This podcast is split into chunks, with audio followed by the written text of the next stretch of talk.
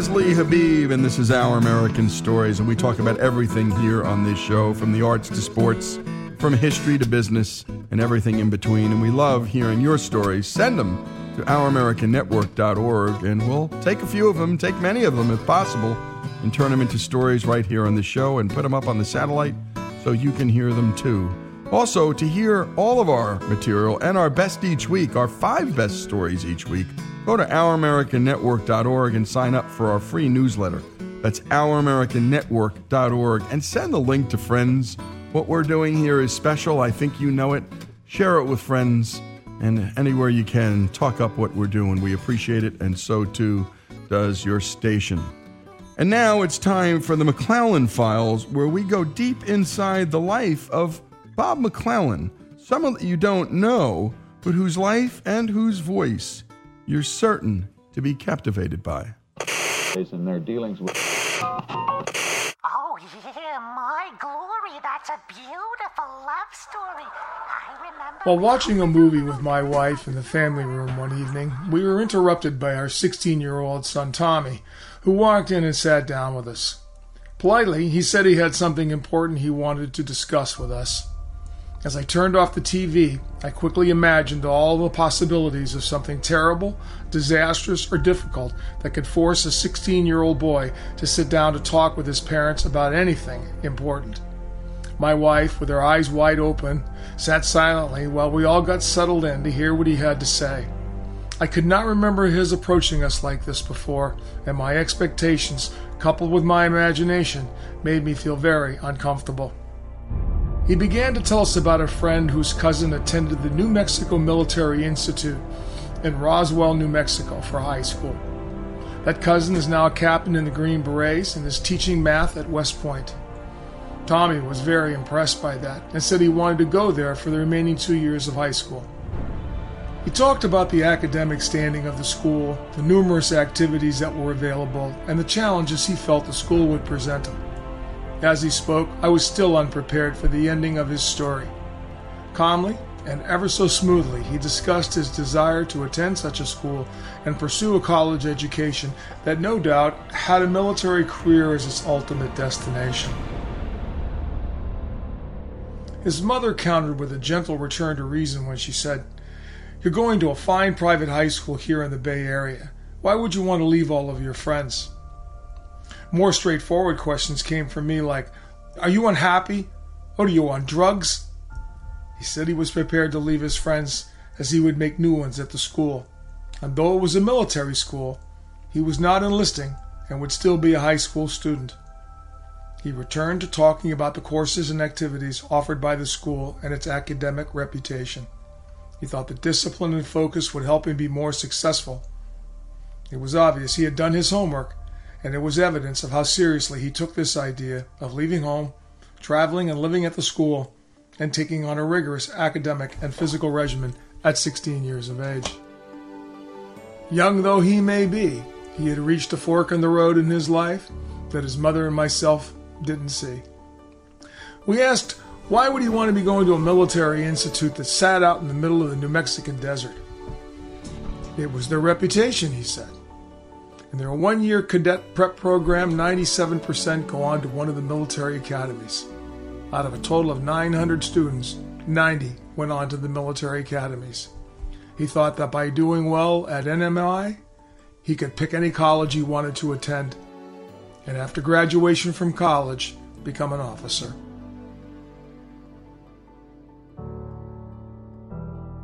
I began to suspect that he was bored living under the shady trees amidst a wealthy suburb south of San Francisco. A bedroom community offers little excitement. Punching a time clock, working at a retail store, or hanging around with your friends, playing with your phone while living at home is a lot less adventurous and exciting than traveling around the different places, living within a community where 30% of the student body is international 100% are former military, and meeting the many challenges that the military presents. We reminded him that home and community are important for his development. They are nourishing, sustaining, and necessary foundations for his life. But, like bread, they can often become stale. It wasn't love or nourishment that was missing, he just needed more room to grow. Finally, I just had to get to the point. I asked him, What's this all about? I said, I got no problem with the military, but why not do ROTC in college? If you want to go in the military, why do you need to go down there and do this? There was a moment of silence and a calm, self assured demeanor. He looked at me, and without any doubt or hesitancy in his voice, he said, Dad, I am not going to go to Stanford Business School, and I'm not going to go to Harvard, and I'm not going to spend the rest of my life working in an office. I want to be a captain in the Green Berets. I was speechless. There was nothing more I could say. And at that point, I was done. I was sold. He said he wanted to be an officer in the Green Berets, work in special operations, and be fluent in Arabic. He wanted to be a leader and not a follower. He had heard from his friend's cousin that these men don't need to find themselves. They do that every time they're standing in a doorway, getting ready to jump out of a plane. I asked him, Are you prepared to jump out of a perfectly good airplane over Nigeria? His response was a simple yes. I could see the look in his eyes were infused with his youthful imagination and romanticism. But I knew he meant it. I understood how he felt and though I thought it was a little early, I reminded myself that after all, it's just high school. He's not going off to war. I knew too that regardless of how far down this path he goes, he will benefit from making this decision and will learn a lot about himself in the process. This was his decision. He looked into his own incipient life and realized that he needed to find a different path to take him to a different place. He didn't know where that place was located, but his imagination convinced him that it existed. He just had to find it. And when we come back, more of this terrific story from Bob McClellan. By the way, go to the McClellan files at ouramericannetwork.org and you can hear all that Bob does. What a terrific storyteller. And by the way, if you have a storyteller in your town that you know can just, well, hop out stories, Send his or her information to us at ouramericannetwork.org because we know there are great storytellers all over this great country. More of the McClellan Files after these messages.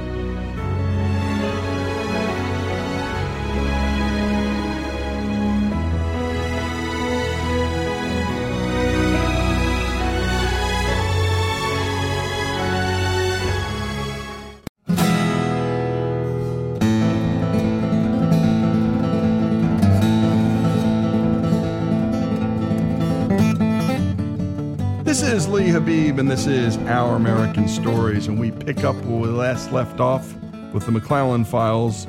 A young man, a boy, having a dream in his head, a vision in his head of leading a team overseas in the Green Beret and making that next important move to go to military school. Let's pick up where we last left off. As a parent, I learned eventually I could not really direct my children's lives anymore. Oh, yeah, I could influence or coerce him, but I was no longer the director.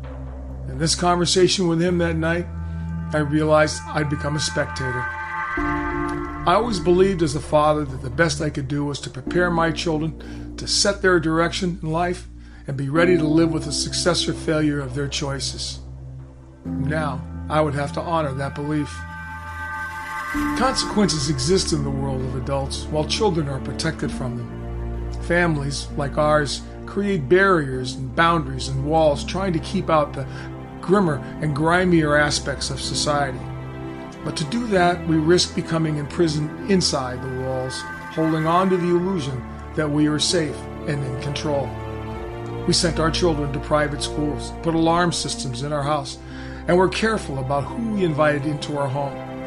But still, we know that no one is safe. We pick their friends, pick their school, and where they can go, but at some point we can no longer be there to make their decisions or supervise every activity, place, or person that comes into their life. The point has to come where either I release him or he just jerks his hand out of mine. Troubles like drugs, teen suicides, mental illness, or just being lost living at home with mom and dad have permeated through the porous walls of his school. He sees some of his peers already making these dangers a lifestyle, and it is one of the reasons why he wants to leave. these dangers may be hidden among the many tomorrows of his future. It was becoming apparent to me that Tommy is not just running to someplace, but running away from someplace. I thought my wife and I would make all of his decisions, but at some point I know we won't be there to help him. To manage these serious difficulties, he needs many attributes to get him through, and resourcefulness sits at the top of that list. Resourcefulness is an attribute that is part of the military bedrock. Planning for the unexpected, adapting to fluid situations, and working with limited resources are integral parts of military training. Our natural instinct at home is to nurture our children. It is our duty as parents, but being nurturing is not preparing them to be self sufficient and independent. Eventually, the breast runs dry and is incapable of providing nourishment for a man. The appetite becomes too large when your son is six feet tall and shaving. Without realizing it, Tommy's decision is one that will help him develop the ability to take care of himself. Wow, what a concept. Choosing for oneself which side of the wall is right for you is a decision we all have to make. Tommy chose the risk of being on the outside rather than being inside in the safety of the center. His confidence impressed me as evidence of both his desire for independence and self reliance. Regardless of the outcome, this is his choice. If he gets down there and doesn't like taking seven classes a day and training in 100 degree heat in the desert, then that's just too bad as far as I'm concerned. I am sure this experience will teach him to be very selective about what he chooses to do in the future. He will certainly learn his limitations down there as well as his capabilities. Video games and drugs and alcohol hold no allure or excitement for him. At NMI, he is not allowed to even have a smartphone, and internet access is controlled by the school. He leaves all those attachments and appendages here at home.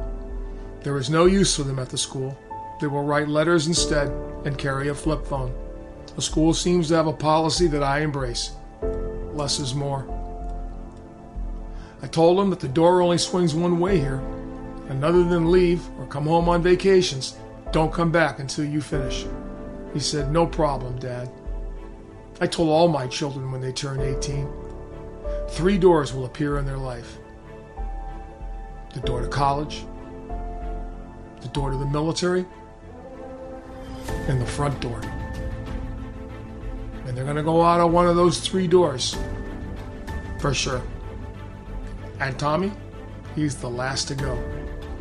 Afterwards, my wife discussed the conversation with me, and she asked what I thought was driving his decision. My answer to her question was that he was bored. A high school campus full of kids that all grew up together becomes a very small world. Church for teenagers every Sunday, boy, that gets routine real fast. Faith eventually fades away. Teachers telling him all day what he's to believe doesn't challenge him to think for himself. He doesn't learn to solve real problems, but rather digital or paper ones. In the novel All Quiet on the Western Front, Paul Baumer exclaims to his former teacher after returning home on leave from the front lines in World War I, You never taught us anything really useful like how to light a match in the wind or make a fire out of wet wood. Sometimes it is the practical and not the theoretical education that is important. He wants to take classes to fly a plane, experience scuba diving, and rappel out of a helicopter, run an obstacle course, and learn about teamwork from teachers who spent many years in the military. He's not interested in being a digital cartoon characterization action figure. He wants to be a real one he wants to be a Green Beret, no less. Those ideas and dreams lie far out in the future. Though they may never materialize, I am comforted that he has some starting point in his life. These are questions his mother and I have discussed with him since that night. The questions that he could not provide answers for, he told us he would find them when he gets there. It was so apparent to me that my son was becoming someone else. I could see his hunger for adventure and challenge was contained in my most favorite quote of all of literature Shakespeare's play, The Taming of the Shrew. It introduces its hero, Petruchio, who, while riding into Padua, is greeted by a friend from his hometown who asks, Oh, hail Petruchio! What winds blow thee to Padua? He answers, Such winds that scatter young men through the world to seek their fortune farther from home where small experience grows. These are the words that help me understand my son's decision. I worry about his mother and how she's feeling about the prospect of her son leaving home at 16. She was unprepared and not happy about a separation so soon from Tommy. Our other son, Bobby, had left for college a year earlier, and she thought she would have Tommy for two more years. The idea of spending 20 years as a mother and then watching them leave home is a painful experience for any mom. But his desire was so credible and so sincere that she could only say yes.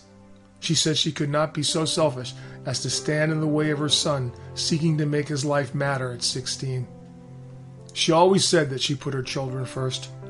Her commitment to that devotion puts her into the selfless position that how her children feel is more important than how she feels. So she is preparing herself for what will be one of the most difficult sacrifices she can make for her children. What a fine example of love that is. For me, I grew up in and served in the military, as did most of my family, and though I will miss them, I accept the idea that life is a journey through a strange land and each obstacle that's overcome becomes a transition to the next place in life. This challenge will expand the margins of Tommy's life and test his capabilities. When we finally informed Tommy that he'd been accepted and that he could go, I had a sense that I would see a lot of Roswell, New Mexico over the next couple of years. I think my wife will insist upon it. And what a terrific story, and as always, beautifully told and written by Bob McClellan. Go to the McClellan Files at Our American Network to hear all of his work. And by the way, again, if you know a storyteller in your town, in your city, in your community, and you know who they are, there are a few people who can just really write and tell a story. Send their names to us here at ouramericannetwork.org. That's ouramericannetwork.org. And by the way, thanks to our proud sponsors of the show, My Pillow and that's mypillow.com to order their terrific pillows. And there's a 10 year warranty on these pillows. They're guaranteed not to go flat. They're 100% machine washable and dryable. And best of all, they're made right here in the United States in Minnesota. The founder, Mike Lindell, well, he's committed to having their operations in our country and in his hometown of Chaska, Minnesota. And by the way, my wife and I use them faithfully and fight over which is which we often get confused and end up, well, just having arguments over who was whose. And now I'm actually, we got names on them. So that can't happen anymore. Hopefully. We'll see. That's mypillow.com, mypillow.com. And mention the word stories or pull the stories word down in the menu bar. This is Our American Stories, the McClellan Files.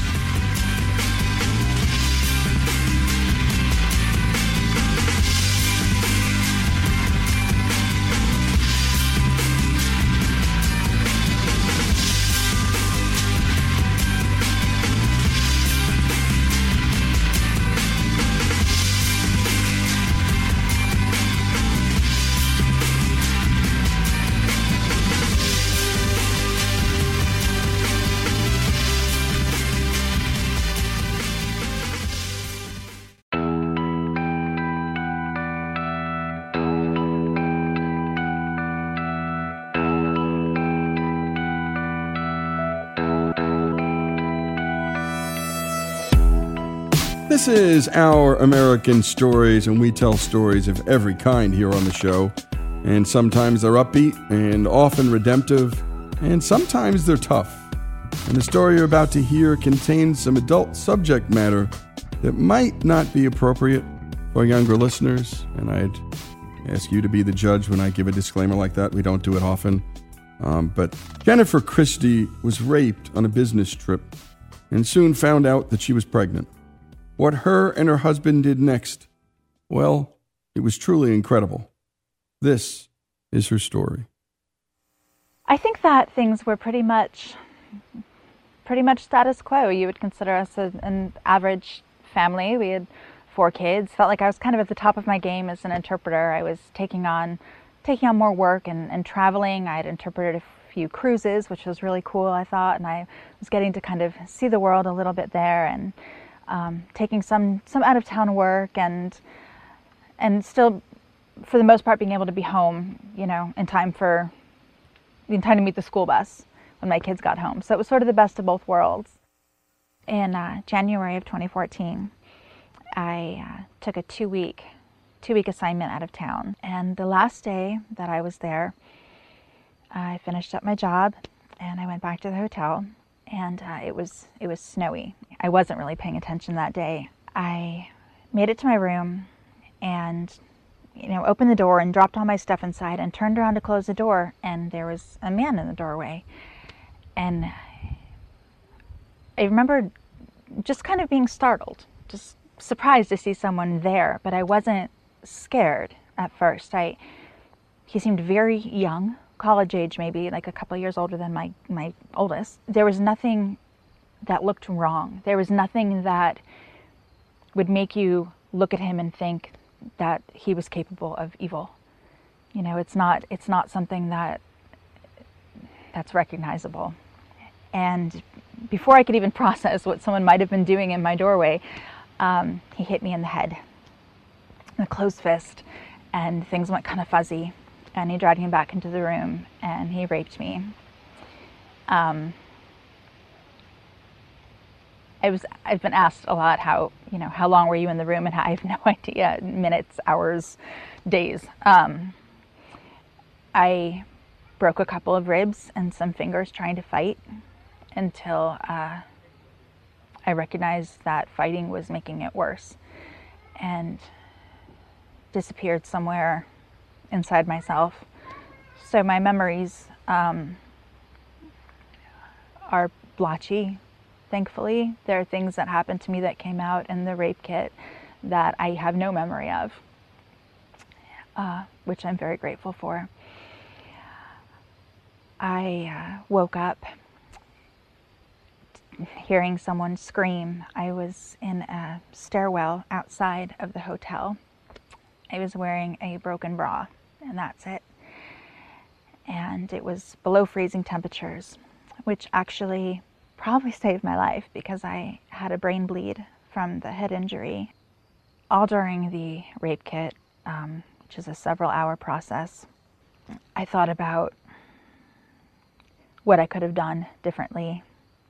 I thought about how this was going to change me. I thought about how different the world seemed. I wondered if people could look at me from that point on and see that that I was damaged or different. I was told by the policemen who were there at the time to not expect justice. I don't that's not exactly the word that the man used, but he said, don't expect, he said, rape cases are a dime a dozen. That was the quote that stuck in my head. Rape cases are a dime a dozen. Um, and I, I think that in his own way, he was trying to be kind in his own way, he was trying to tell me to, to find a way to piece it together and move on.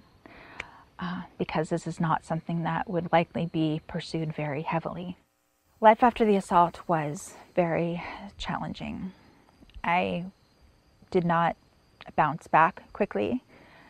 I was not able to resume normal life the way it had been. I was having panic attacks I felt like I was being watched everywhere. I wasn't eating, I wasn't sleeping. Uh, I, there was one time uh, Jeff had come up to me in the kitchen and put his arms around me just in a hug, done it a million times before. And I just folded in half and I clenched my fists and I screamed. It just took me back there. And uh, I ran to the bathroom and I slammed the door and I could hear my little boys, you know, saying, What happened to mom? What's wrong? And my husband going, It's okay. It's all right. You know, I, I scared her. That's all. I just scared her. And that's sort of the way things were. I was I was very jumpy and um, I just wasn't I wasn't okay. I thought about hurting myself a lot. I didn't know how I was going to get through the rest of my life. I had an assignment at a church. Uh, I don't remember exactly what it was, but there was lots of music, which I loved to do. I loved to sign music, and it was a it was a beautiful experience. And people were coming up to me afterwards, and we were really blessed by that. And I was on such a high. And I walked out into the parking lot, and it was dark, and I just felt like I was being watched. I I just felt like this man was going to find me and attack me, and I I couldn't catch my breath. I couldn't breathe. And the next thing I know, I'm running through the parking lot. I'm running through the trees, and I've got my phone, and I'm talking to Jeff, and I'm I, I'm breathless, and I just you have to come get me. Something's going to happen. And he's like, "It's okay, breathe. I'm on my way. I'm on my way." And people were like pulling over. I'm like running through the, the woods and running through the streets, and people are pulling over. And do you need us to call the police? And I just I was just pushing people away with my hands, and I remember thinking, I'm losing my mind. Like this is it. This is where where it all happens, where I just break, like at the beginning of the end.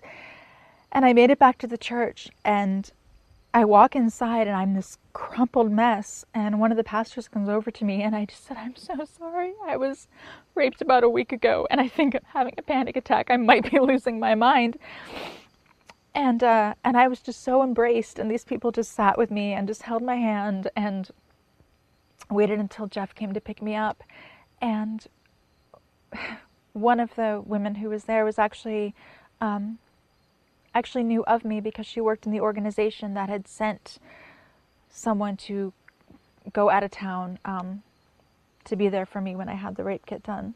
So it was kind of an interesting twist, but I I was not healing. I was not letting God heal me. I was I was angry and I was um, you know second guessing myself like many rape victims do and why didn't I fight harder and why didn't I do this and what could I have done and all the questions the police had asked me did I know him? Did I smile? Did I flirt? Did I all these things were going in my head and I didn't know and um, it was not it was not it was not a good time.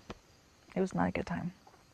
Five weeks after the rape I was scheduled to interpret on a cruise and this had been this had been in the works for months, so it wasn't something that I could just easily back out of. There were a team of four interpreters, there was a huge group of deaf people, and I was specially requested, and I, I should have pulled out. I felt like at the time the more professional thing to do would be just to, to suck it up and do my job, and and that that was the wrong that was the wrong decision, but that's what I did.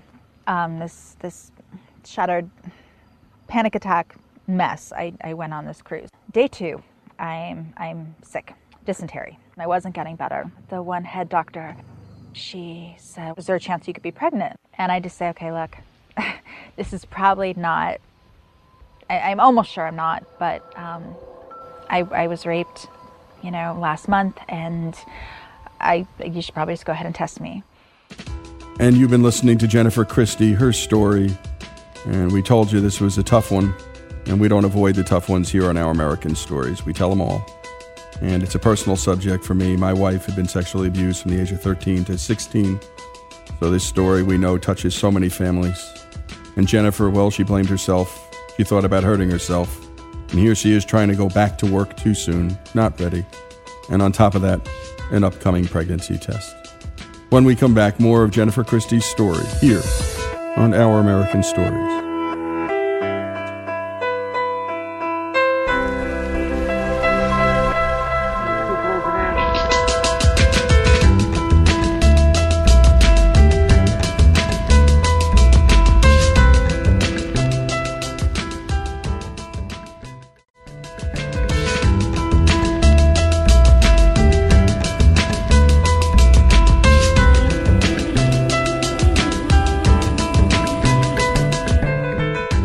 Return to Our American Stories, and you've been hearing from Jennifer Christie and a rape experience that she had, a traumatic experience beyond all others, and how she tried to cope.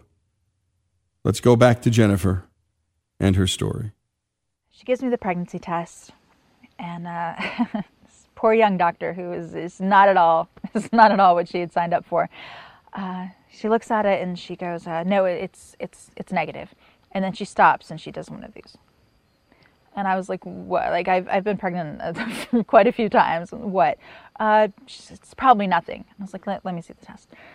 And, uh, and there was a second line. And I said, that's, that's positive. And she goes, maybe. And I said, not maybe. And she goes, we'll test again. Because every pregnant woman has said that. I'll test again because maybe you'll get a different result then.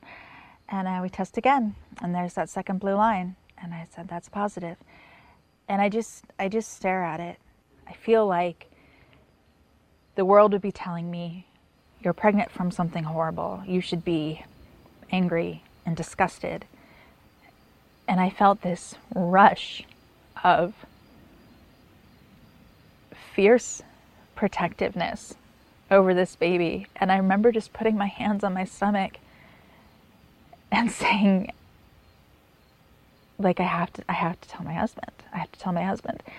And uh, she's like, well, you're in a lot of pain. We're gonna, we're gonna take you to the doctor, and we're gonna make sure that everything's okay. That there's not an intestinal blockage. That there's not, it's not a tubal. Or, and I said, okay, well, I'll, I'll wait.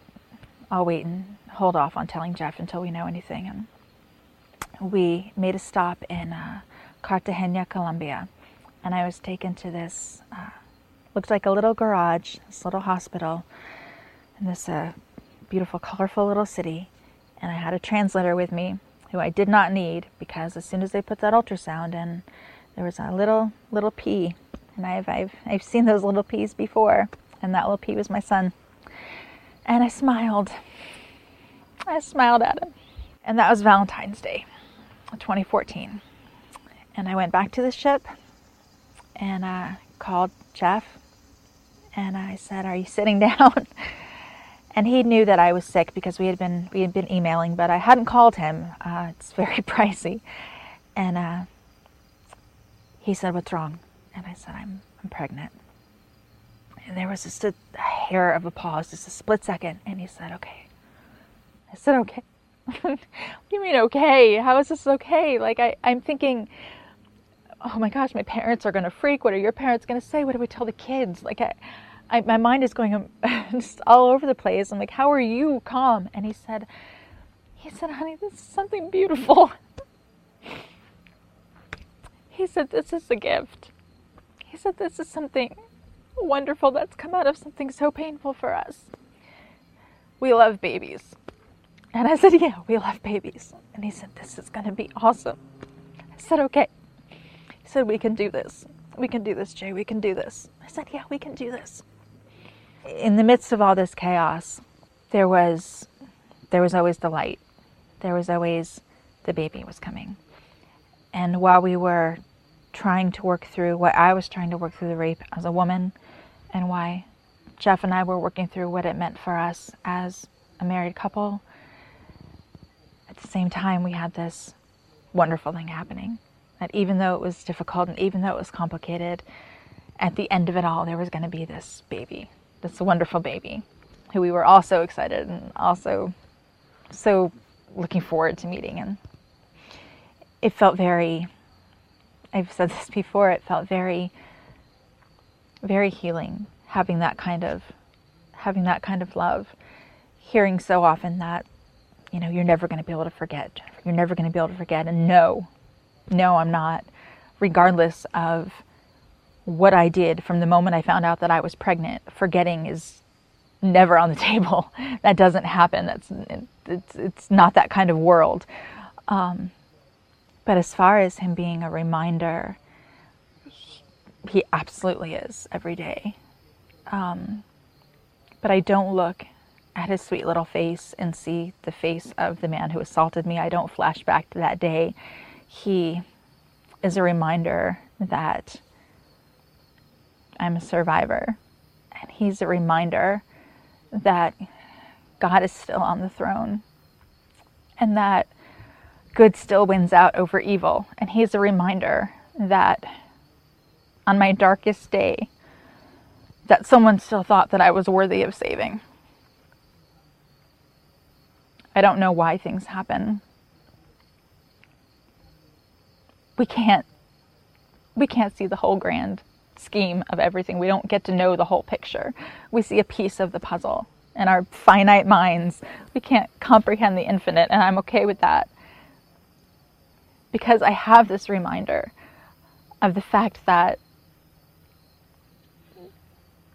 that what the enemy tried to use to kill me, to bring me down, to to end me in every sense of the word, God used to bring light and joy and peace to my life and and healing to my family. And it's really hard to have a bad day when you've got someone wrapping their arms around you telling you that they love you, you know, or petting your hair or meowing at you because their sister taught them to be a cat. Um, he's just joy and light and happiness and and all the good that God is. And that's what I see when I look at him. My story is not one about choice. I'm not telling my story to say, look, this is the choice that I made. I'm talking to emphasize the humanity of my son.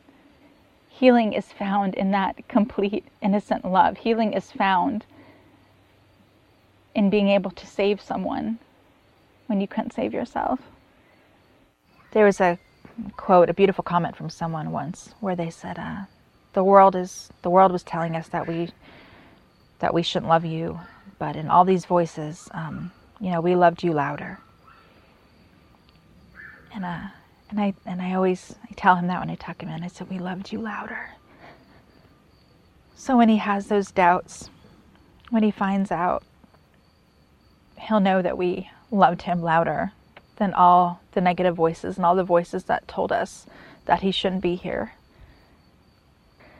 But there's so much more love, and that's so much more powerful because Christ is so much more powerful than anything evil. So much more powerful. And the messages of love and forgiveness and, and redemption and healing so permeate our whole life in ways that we never could have imagined. So I just pray that when we do know, if he ever asks, like, why didn't you tell us? Why didn't you tell me before? And we can just say, it didn't matter. It didn't matter to us. You're ours. And it's just a little piece. It's a little piece of your story. It's a little piece of, of how you came to be, but it's not who you are. Who you are is is is ours and, and his and wonderful and we would not be the people that we are without you. And what a story. And we told you it would be a tough one. But in the end, it was a beautiful one. And the incredible story of Jennifer Christie. And by the way, her husband. And imagine getting that call Valentine's Day of 2014. Honey, are you sitting down? And then she tells her husband, Jeff, that they're pregnant. And he's fine with it. And together, they both, they'd already come to the decision they were going to have the baby. And as Jennifer said, it's a reminder that good triumphs over evil. I don't know why things happen. And in the infinite cosmos, she admits she can only see a little bit. But this is where she relied on her faith, on her God, as did he. And we don't back away from hard stories. We also don't back away from faith stories because it animates so many American lives. And then that's what we lean on to make the hard calls. Not our own judgments, but on a higher power. And lots of good people would make the other decision to just not have the baby. And it's completely understandable. And we don't do politics on this show or social uh, issues on this show.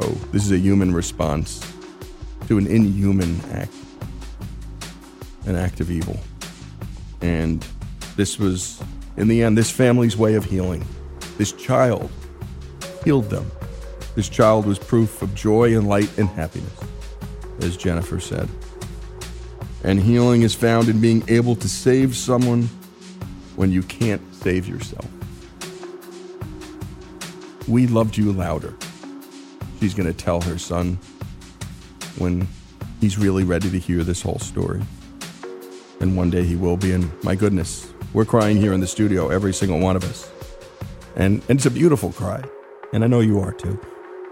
And so imagine how the son is going to respond when he hears about this kind of unconditional love. Because this is unconditional love. And the world needs more of it, folks. Jennifer Christie's story, here on Our American Story.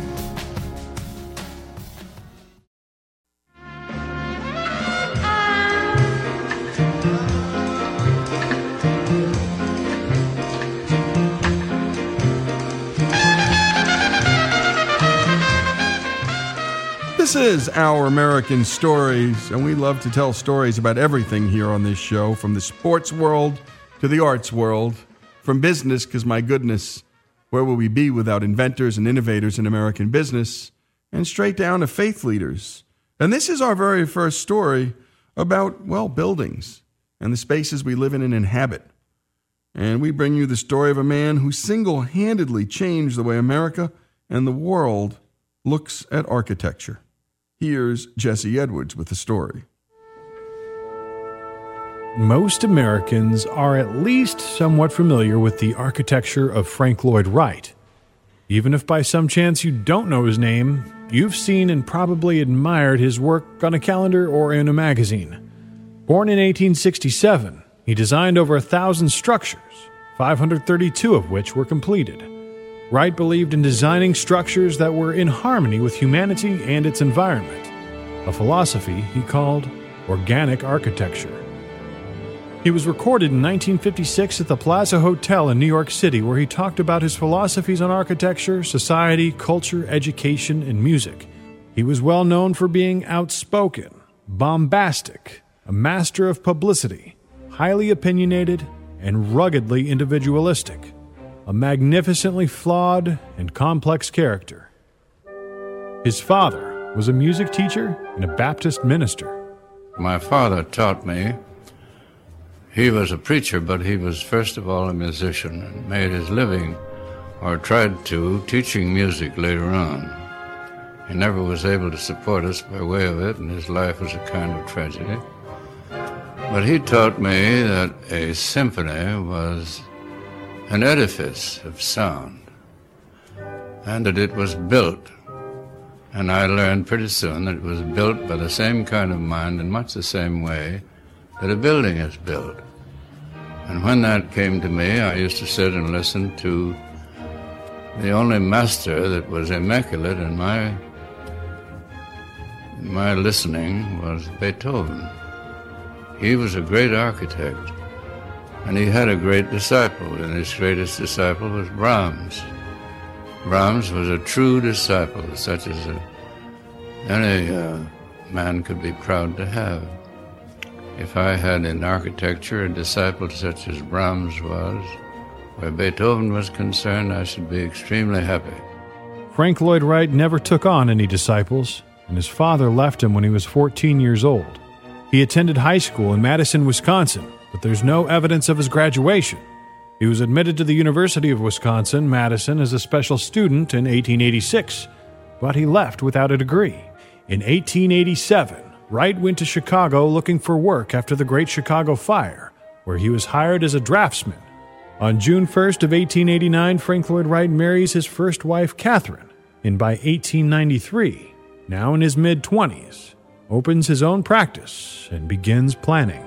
The thing comes to life in the plan because you can't make a plan without a sense of what the plan is for.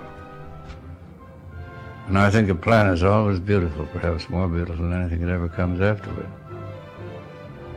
Plan, the idea is the plan.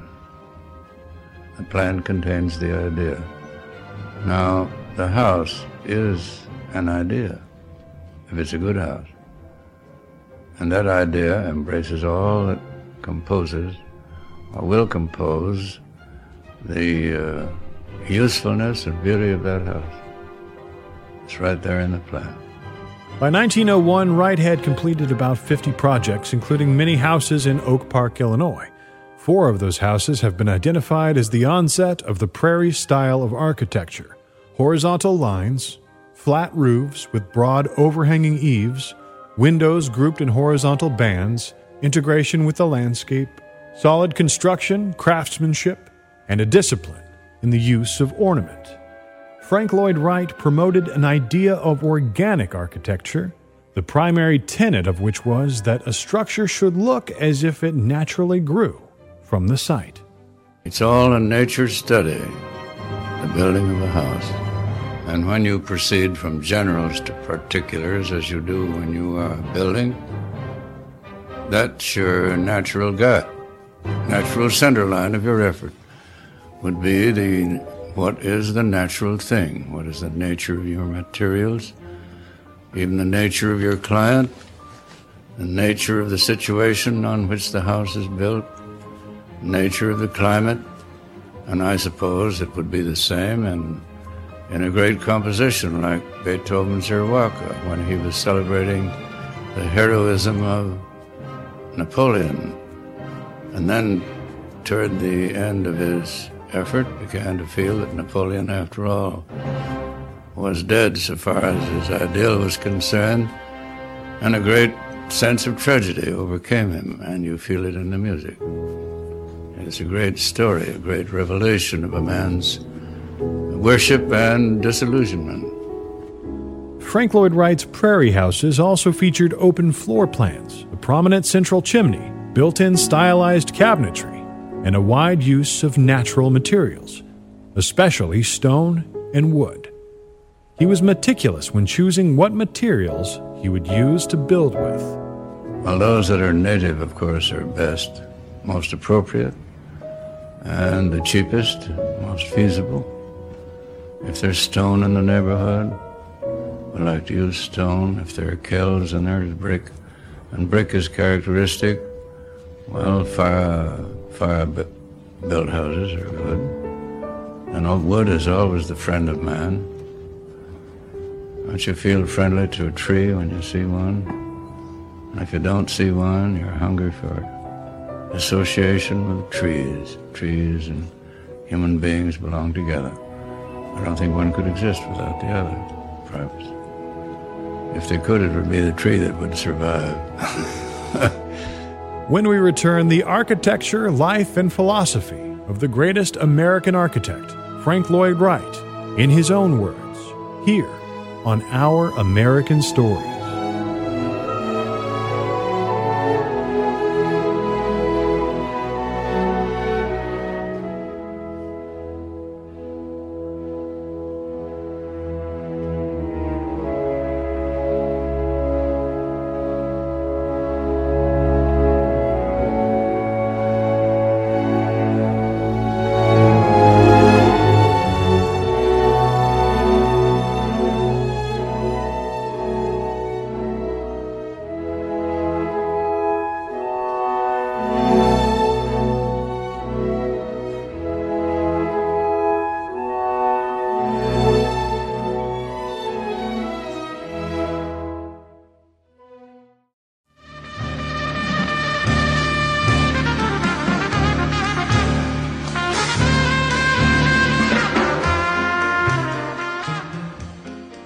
Is Our American Stories, and we return to the story of America's greatest architect, Frank Lloyd Wright.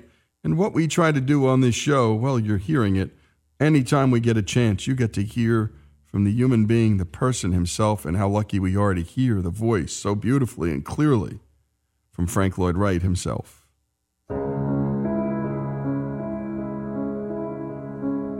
You see, early in life I had to choose between honest arrogance and uh, hypocritical humility.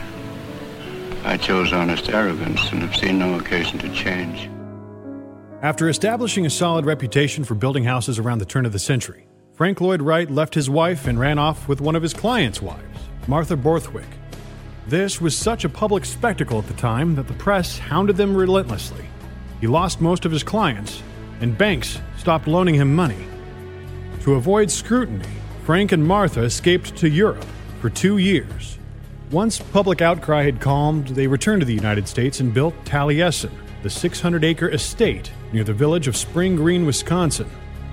On August 15, 1914, while Wright was working in Chicago, a disgruntled servant set fire to the living quarters at Taliesin and murdered seven people with an axe as they fled from the burning structure. The dead included his mistress Martha and her two children.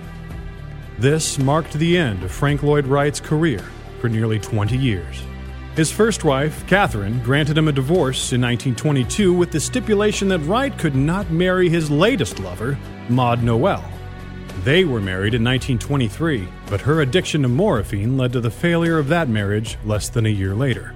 Wright would marry his third wife, Olga, in 1925.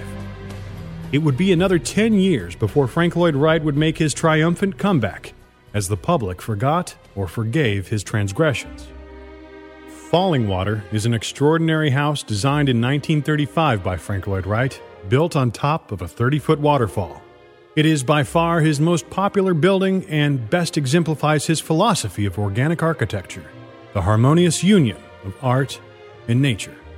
Located in the mountains of southwestern Pennsylvania, roughly 70 miles outside of Pittsburgh, it's listed among Smithsonian's life list of 28 places to visit before you die.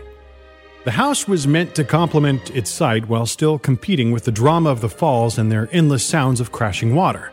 The power of the falls is always felt, not visually, but through sound, as the breaking water is constantly heard throughout the entire house. 30 million people must have seen falling water by now. But it was a very simple expression of uh, a man's love for that particular site, the music of the waterfall. And never before had I been given concrete and steel to build a building with. You see, when steel comes into your hand, you can pull on the building and you have what's called a cantilever. Now, the cantilever is this principle of tension. Your arm reaching out from your body and held by the sinews and muscles above, moving as you wish to move it as a cantilever.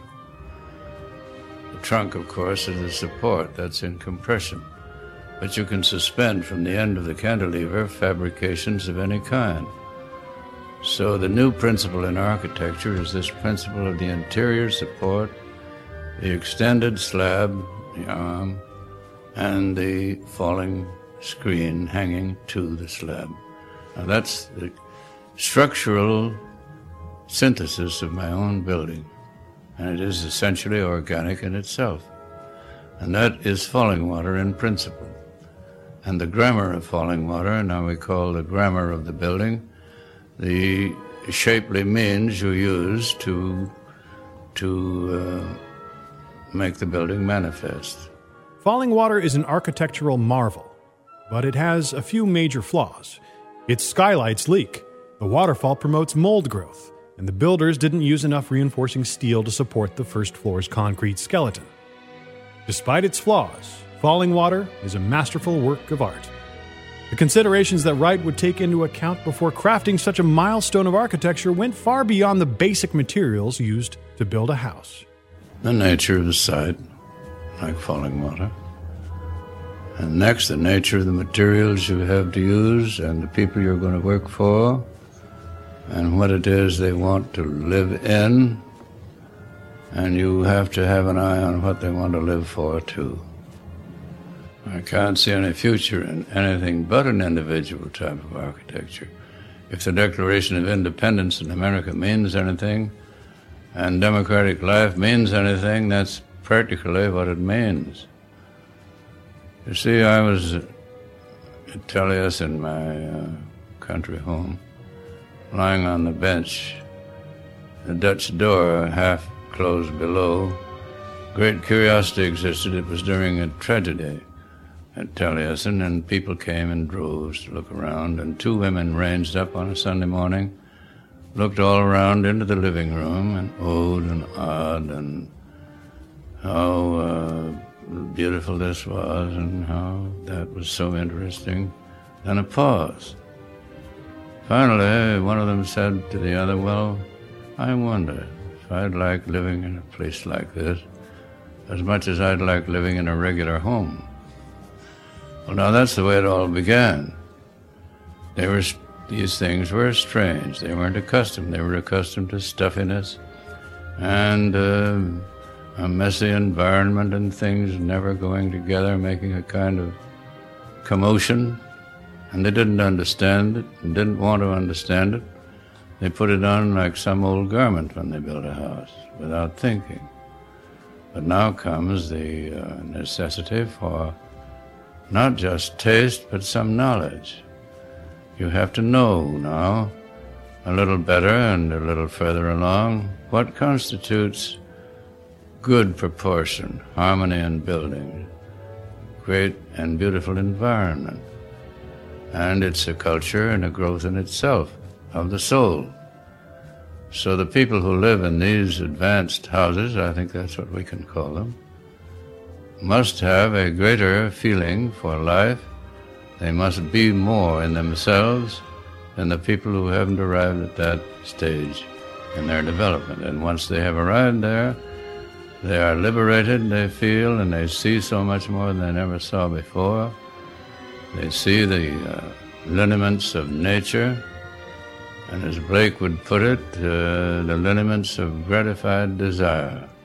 The original estimated cost for building Falling Water was $35,000, but the total was closer to $155,000, approximately 2.7 million adjusted for inflation.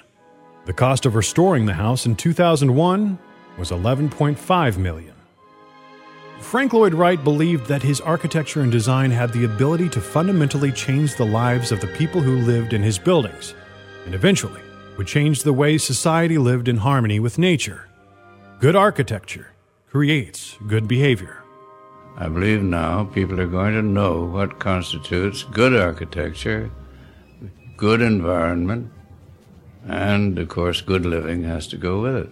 Good dressing, too. Good conduct, also. All these good things are dependent more or less one on the other and are assisting one another more or less. Because you wouldn't dress in a loud and vulgar way in a quiet and beautiful room. Nor would you be so satisfied with tawdry jazz, perhaps, in a room that was beautifully conceived and had a lovely atmosphere and belonged where it was. It would seem more than ever discordant. So these things all match up as you go along and add up to something that we call culture. Isn't that it? That's what culture means. Wright believed that good architecture created good behavior, which would inevitably lead to a better culture. But this idea clashed with the status quo of his time, and to this day, that education creates the culture. Book smarts versus street smarts. Now, culture and education are two very different things as we practice them. Culture is the developing of the thing by way of itself. And education is informing, teaching, telling, pushing around the individual. So it's only by a natural growth that you can attain culture. But you can come back from a school all filled with, with stuffed with ideas and what we call conditioned instead of enlightened. Isn't that so? So education today doesn't mean culture. And today I think all these youngsters are educated far beyond their capacity and not cultured at all. So I say that education today is not even on speaking terms with what we should call culture. And we need culture more and education less. When we return, Frank Lloyd Wright, the rugged individualist, digs deeper into the clash between culture and education, quality over quantity, and his contempt of standardization. Right here on Our American Stories.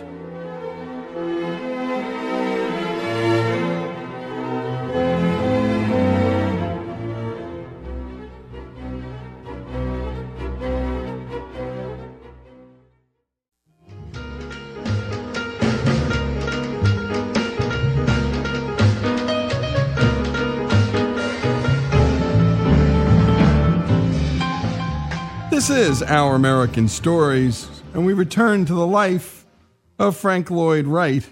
And when we left off, Wright was making the distinction between culture and education. And by the way, does this still resonate today, folks? You bet you it does. You're all nodding as you're listening to him talk. Here's Jesse.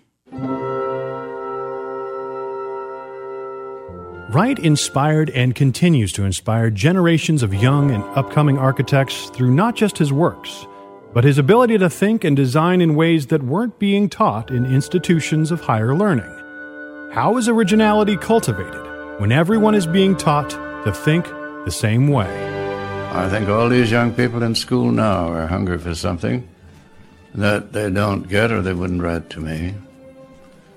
And I think also that it's an instinct of the higher nature You see, you're only human as you rise above the animal. Your animal self is one fundamental factor or element in your life. Then, when you come into the higher things that are not animal, the things of the spirit, then you get into this realm that we call art, and you begin to look for things that are creative rather than just uh, repetitive. And I think there's where you're in the realm of culture rather than education because you can educate an animal. You've seen them do tricks, haven't you? Frank Lloyd Wright was outspoken, to say the least, about his disdain for the ever increasing collectivist mentality that was rising in American culture during his lifetime. Standardization was not compatible with architecture or any other form of art as far as he was concerned. It was the individual, not the masses, which was the foundation for the American way of life. It's got to be an individual affair. It's got to be a slow affair. It's got to be a peculiar to you affair. Now, how are you going to do it with 20,000 students in a university? How are you going to do it with high schools crammed two stories, three stories high with a crowd of students?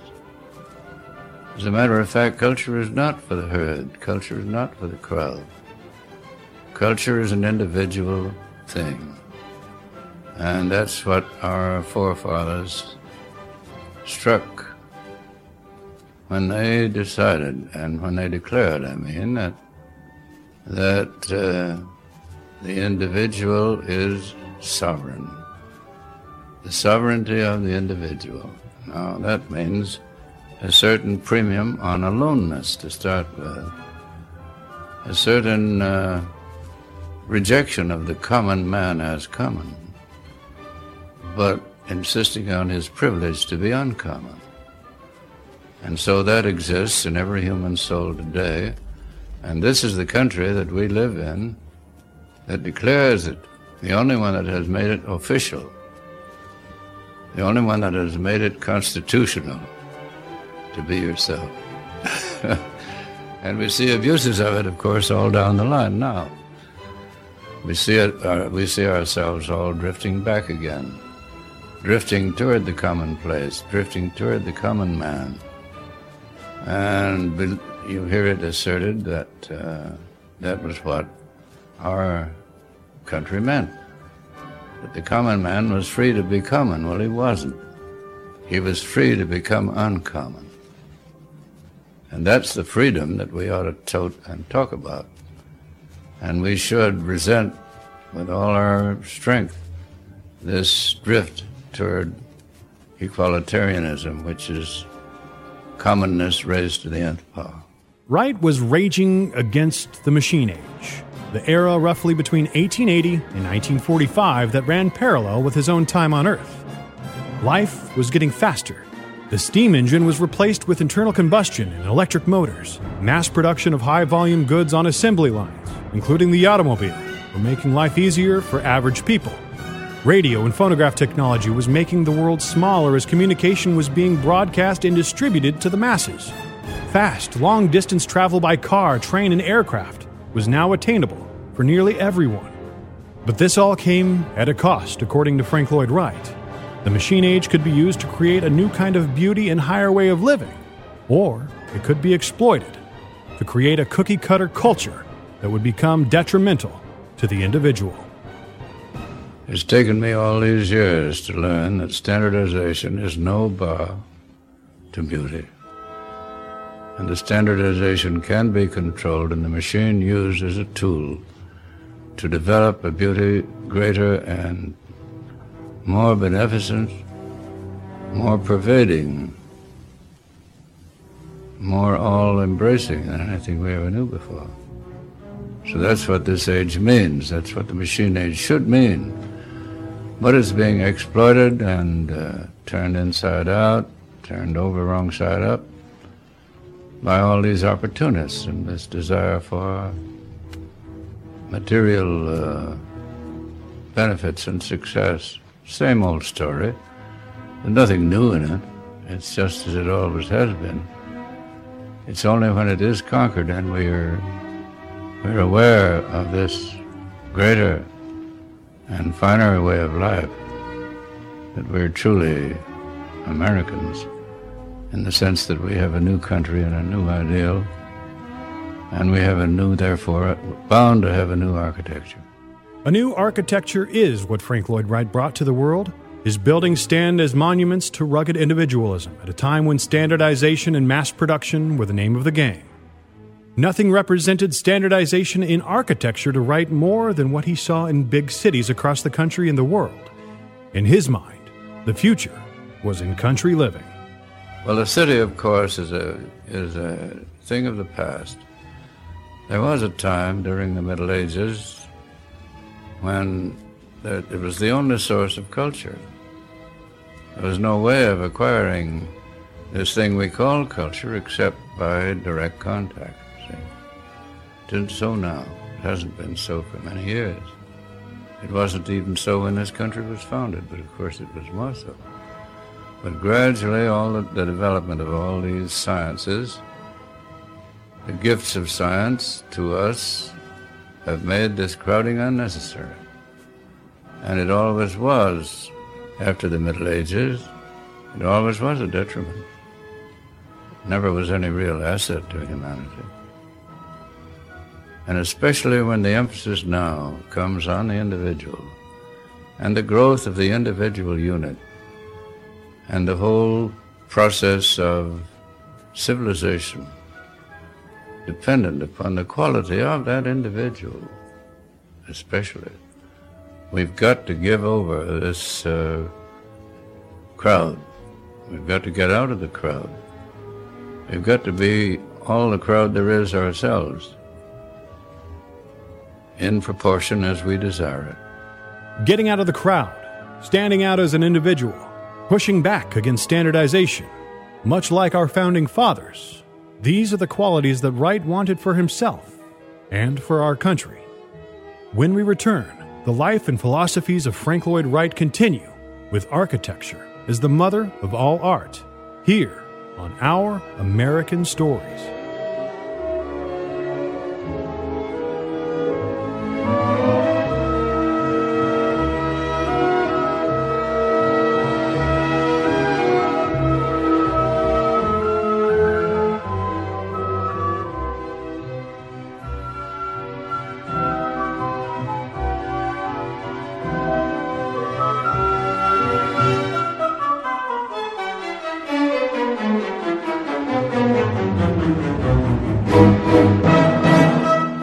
Everything we do on Our American Stories, visit us online at ouramericannetwork.org. Sign up for the newsletter, follow us on Facebook, or browse through our archives to hear us whenever and wherever you want, absolutely free. That's ouramericannetwork.org.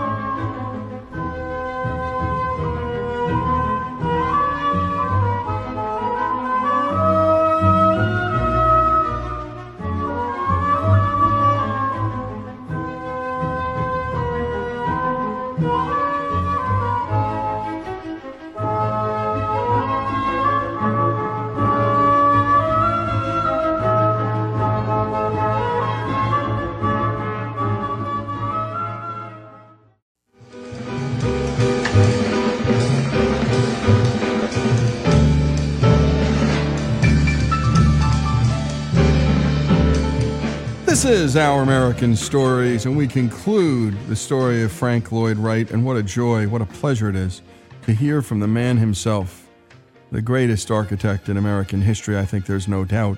And it's as if he's speaking to us, as if he's here right now. And by the way, he's talking about things we're still talking about right now, aren't we? And that's what made Frank Lloyd Wright Frank Lloyd Wright. Well, we've heard him talk about art, architecture, culture, society, education, life itself. Here again is Jesse with the last part of this story. American filmmaker and historian Ken Burns saw Frank Lloyd Wright as the greatest American architect of all time. In his documentary on the life of Wright, Burns profiled his personality, egocentric and somewhat aggrandizing, and his talent, which was varied, original, and distinctive in this fascinating view of the architect who was an artist of the new. He is the prototypical American in every way. He's got a second act, which people have been saying we don't have. He, he has a third act. He's also the greatest American architect, without a doubt. His overweening ego notwithstanding, that is true. The legacy of the buildings are great. This roller coaster of a personal life makes the biography so interesting. And in the end, he is asking us not just to live and like his houses the way an artist might want you to like his paintings. He's asking you to rethink what a house is and how we live. Architecture is the most important art because it's working on us all the time. And we don't choose to go to it, it's there with us all the time. It's not like the ballet or the theater or the cinema or television.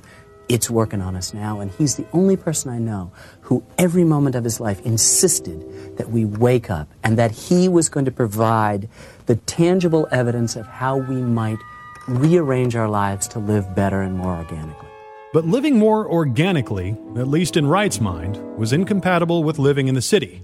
He knew that there would always be those who would prefer the hustle of the big cities, but he was also anticipating a revolt that would occur when people awoke to the realization that there's more to life than Fifth Avenue. Some of us will always want to huddle. Some of us will always want to pig pile. Some of us will let us that'll that'll segregate the uh, sheep from the goats, so to speak. You can stay and huddle and pig pile if you want to. But when you feel yourself to be an individual and you feel this declaration of our freedom, when you get that into your system, you'll want to go out somewhere where you can be as alone occasionally and be yourself as you want to be and have the benefit of nature you see, the city now is a divorce from nature. It didn't used to be such a divorce from nature as it is now. But now it is a great divorce from nature. And there's no substitute. You see, quality, there used to be a big sign on the roadside. I used to say it, it was advertising a patent medicine, I think. So, quality knows no substitute, but nothing truer was ever said. Now, quality cannot come from pig piling and herding and traveling with the herd. There was a major rift between quality and quantity that Frank Lloyd Wright saw as directly influencing American exceptionalism. He also saw art and architecture as a way to retain the fundamentals of the human spirit that's necessary for a healthy culture. Quality is not compatible with quantity. Quantity can never be quality. No matter what the quantity is, there'll always be in it the rising within of quality, see? And that is culture, and that is our country. That's what we've declared. That if you'd give this so called common man a break equal to any other man's break, what was good in him and the faith of democracy is that, that every man is good if he has a chance to be. He will be. Now, architecture gratifies that sense of the future, the uplift, the becoming. And of course, all art should, more or less does. But architecture primarily is the basis of that and from it, you get your painters and you get your sculptors and you get your craftspeople, all desiring to make something suitable, fitting, uh, calculated to make human life happier. Gadgetry is intended to make it easier and does, but without these other things of the spirit, these mechanical things which we have so many of now, and so much of, that has given us a facility we don't know what to do with. All we can do now is to rush from here to there with some idea that we want to go somewhere. We want to go now. But what we get out of going isn't what's so important as it ought to be. It's statements like these that led some to believe at the time that Frank Lloyd Wright was some sort of disestablishmentarianist who simply wanted nothing more than to destroy the new way of living that the machine age had brought to society. but that couldn't be farther from the truth. As Wright saw it, science wasn't the answer to the pitfalls of society, but it could be used as the means to improve our culture if used properly. I think science has far outrun our capacity to take its gifts and use them with uh, proper profit to ourselves. I think science has now reached a point where we're on the brink by way of it, and we can destroy ourselves by one false step. Because science gave us things that we weren't yet ready to use. We didn't know how to use them properly. We don't know how to use speed. We don't know how to use uh, so many of the things science has given us yet. And the fact that we're crowding in cities shows it. Proves that we haven't learned anything, that we haven't really profited by what science has done. Science destroyed the city. Science has given us the basis for an organic architecture. It's science now that builds the building that we call organic. But science as a tool, not as a master. Wright was both cynical and optimistic about the future as he saw it when this audio was recorded in 1956. That year, Elvis had entered the music charts for the first time with Heartbreak Hotel. Schools were desegregating. General Electric released the first alarm clock. President Eisenhower signed the Federal Aid Highway Act, creating the nation's freeway system. The first U 2 spy plane flew over the Soviet Union, the computer was invented by IBM, and the transatlantic telephone cable went online things are always either getting better or worse. They never stand still. Now, of course, I see great evidences in in architecture. While much of it and most of it is imitative and not uh, really creative, still it's better than what we used to have. Still, there is an improvement all down the line. There is a raising a standard, I think, in the country. And I believe that we're on the way to a culture of our own.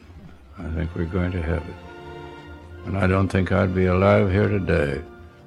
I wouldn't have the uh, work I have at my time of life unless that was there.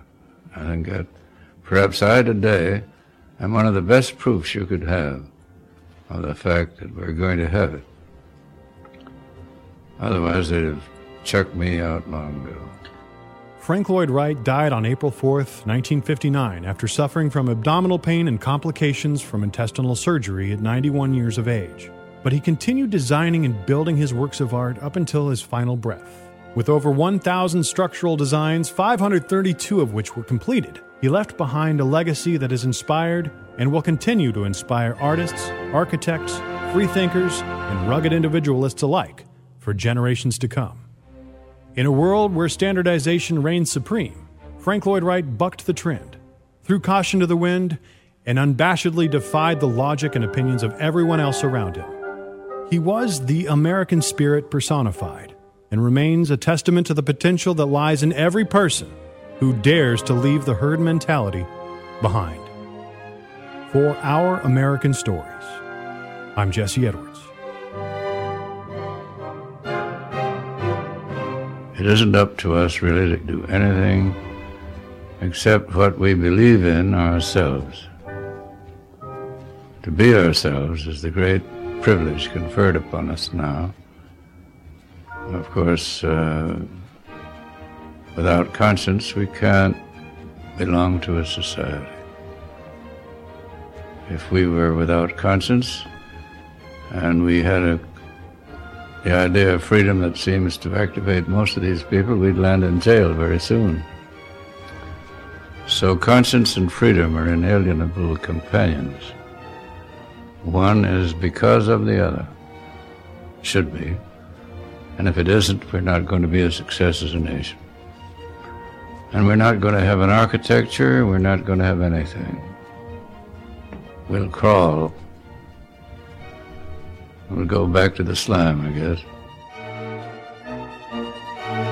And there you have it. Great job as always, Jesse. And if you like what you heard, go to ouramericannetwork.org and hear more. And by the way, send us, if you can, your best stories. We'll put them up on air. They're not all Frank Lloyd Wright. Some of them are about you and the remarkable things and beautiful things you do in your life. OurAmericanNetwork.org. Frank Lloyd Wright's story, a uniquely American story here on Our American Stories.